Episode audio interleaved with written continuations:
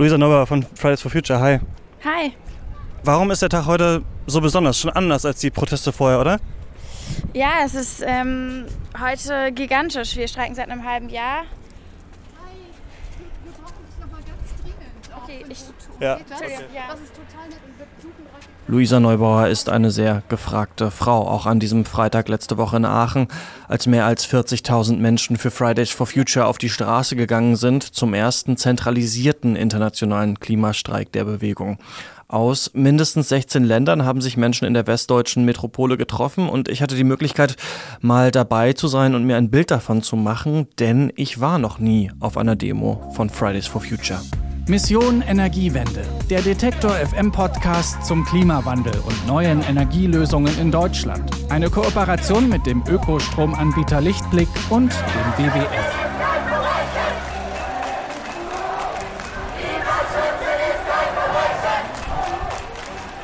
Seit Monaten streiken international Hunderttausende Schülerinnen und Schüler für eine gerechtere Klimapolitik, aber es sind nicht mehr nur Kinder, die die Schule bestreiken, es sind auch Wissenschaftlerinnen, Eltern, Studentinnen, Politiker sieht man dort, die sich diesen Protesten angeschlossen haben.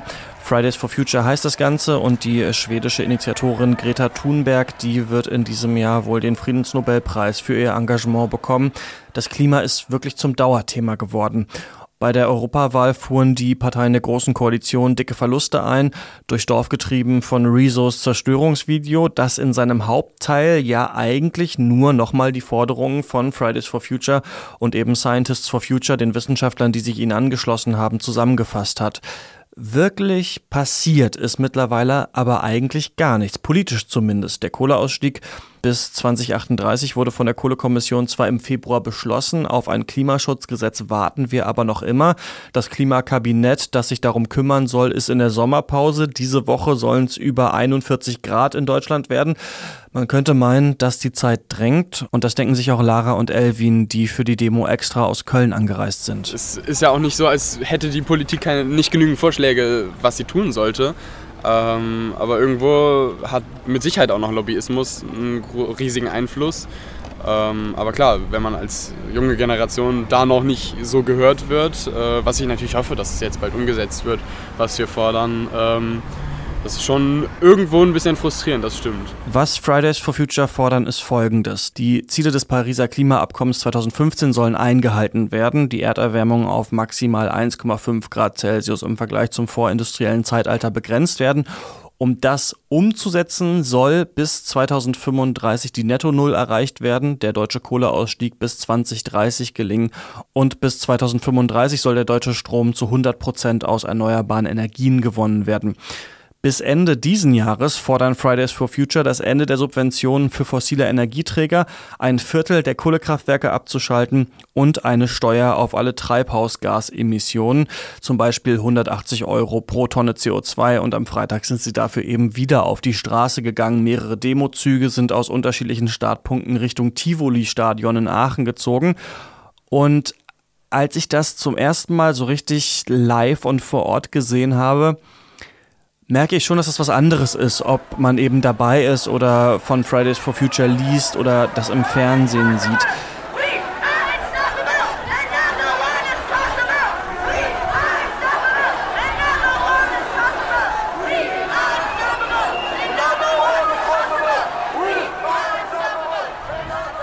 Zuerst hat mich überrascht, dass eben die Demo-Ordner, die Leute, die die Transparente tragen, die auf den Wägen stehen mit dem Megafon, dass das eben fast alles Kinder sind. Am Ende gibt's äh, beim Tivoli-Stadion so ein großes Konzert mit Culture Candela, Moop Mama und noch so ein paar anderen Künstlern und auch ja, die, die die Ansagen zwischendurch machen, die, die die Bühne absperren, das sind alles sehr junge Menschen und das ist schon für mich ein bisschen berührend gewesen, darüber nachzudenken, wie man da wahrscheinlich wohl selbst mitgelaufen wäre, als man noch in die Schule gegangen ist. Und auch berührend war für mich, so viele ältere Menschen zu sehen, die sich diesen jungen Menschen eben angeschlossen haben. Ich hatte wirklich das Gefühl, dass hier so ein richtiger Zeitgeist gefunden worden ist. Vielleicht sogar das, was der Soziologe Hartmut Rosa Resonanz nennt. Also dieses Gefühl, dass einen die Welt etwas angeht. Das tragen Fridays for Future eben zurzeit sehr beeindruckend vor sich her und scheinen damit eben auch immer mehr Menschen zu erreichen. Und ihre prominenteste Stimme ist natürlich Luisa Neubauer, 23, studiert Geografie in Göttingen und ist Mitglied der Grünen.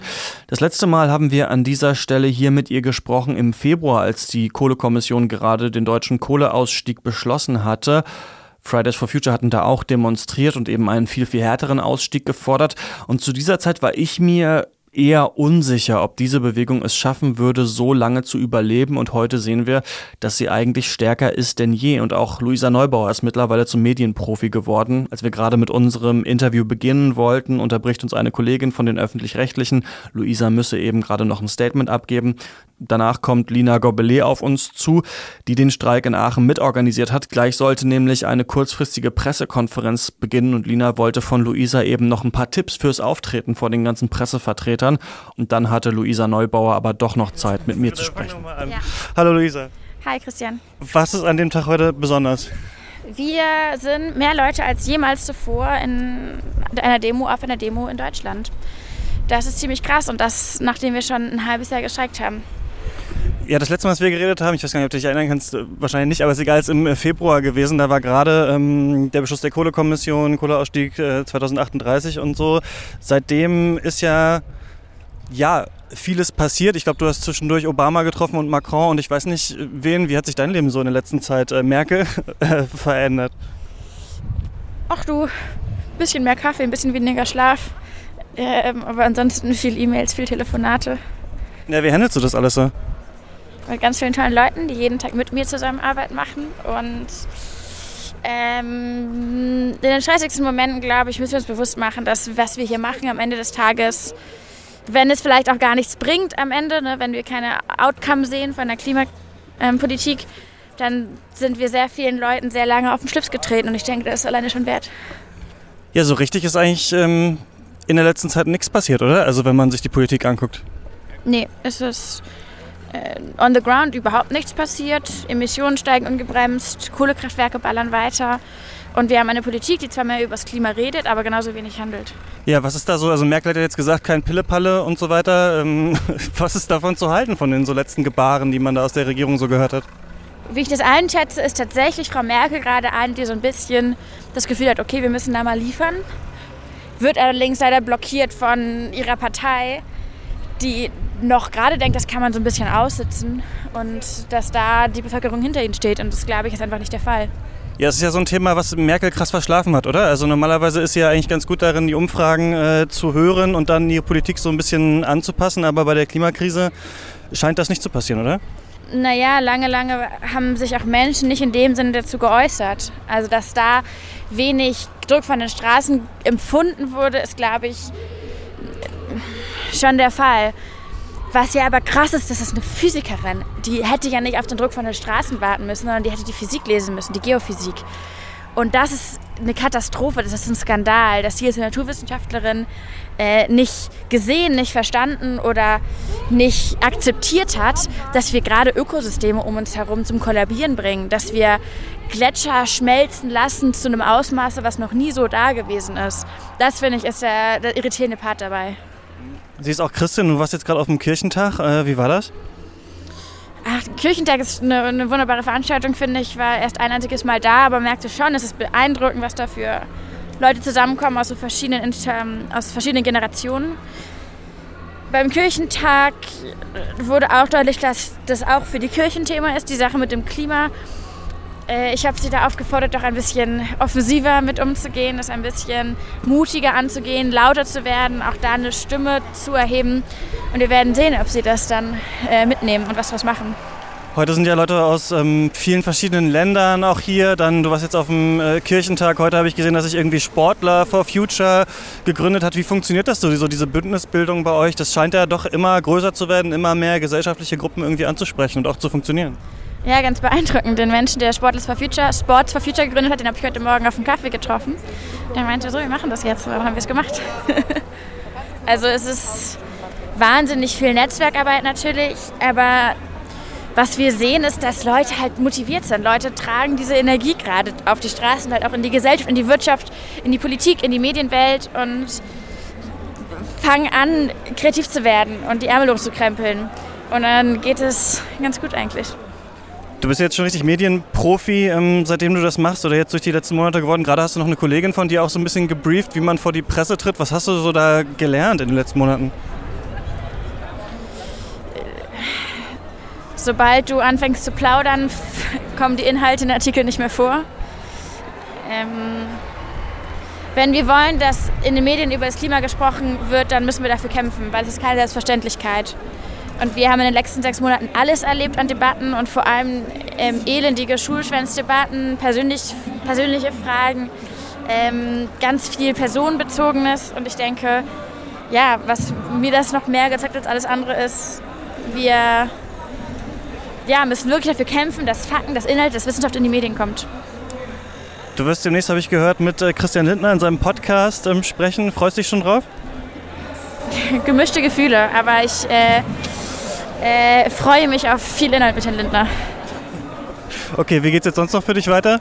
Die nächsten Tage, Wochen? Ich, was passiert die nächsten Tage? Uh, wir bereiten einen Sommerkongress vor. Das ist das nächste große Projekt für unser Fridays for Future, 31. Juli bis 4. August.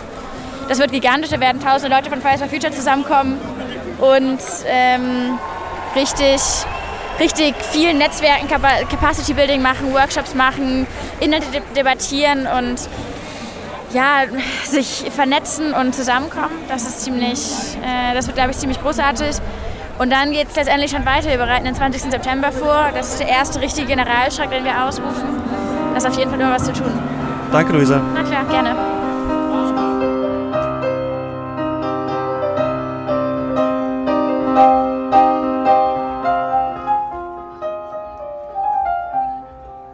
Und so langsam leert sich der Platz vor dem Tivoli-Stadion dann auch schon wieder. Die Leute strömen zurück zum Bahnhof oder zurück in die Innenstadt. Und einer hat ein fahrbares Klavier dabei und spielt natürlich Bella Ciao. Am Samstag werden dann einige der Demonstrierenden weiter ins Braunkohlegebiet ziehen und sich einer Großdemonstration von Ende Gelände anschließen. An diesem Freitag bleibt in Aachen aber alles friedlich und ich spüre auch zu keinem Zeitpunkt irgendwelche Aggressionen gegenüber der Polizei. Auf dieser Pressekonferenz, die kurzfristig einberufen wurde, da wurde auch sofort wieder die Frage nach dem Schulschwänzen gestellt. Die Organisatorinnen und Organisatoren von Fridays for Future sagten darauf wieder, dass sie die Schule ja gar nicht schwänzen, sondern eben bestreiken. Und ein Journalist meinte darauf, ob die Schülerinnen und Schüler nicht ausbleiben würden, wenn dann irgendwann jetzt die Sommerferien beginnen.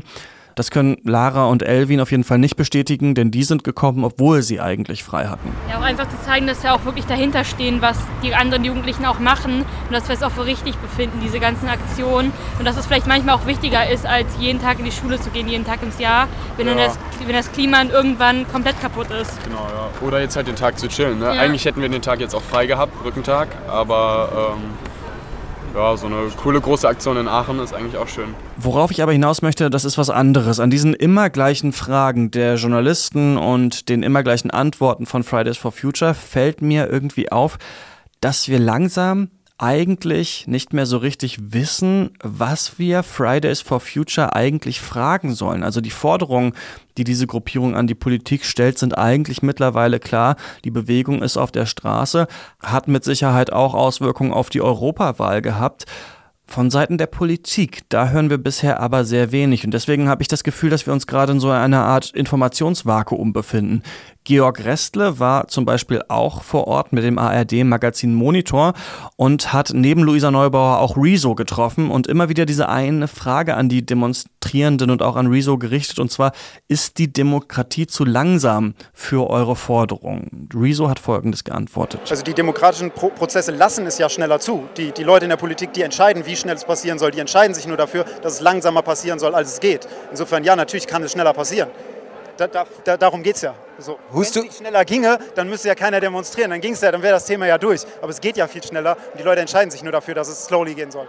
Und hier zeigt sich doch auch irgendwie, diese Fragen sind eigentlich gar nicht so spannend. Spannend wäre eigentlich eine Antwort der Politik.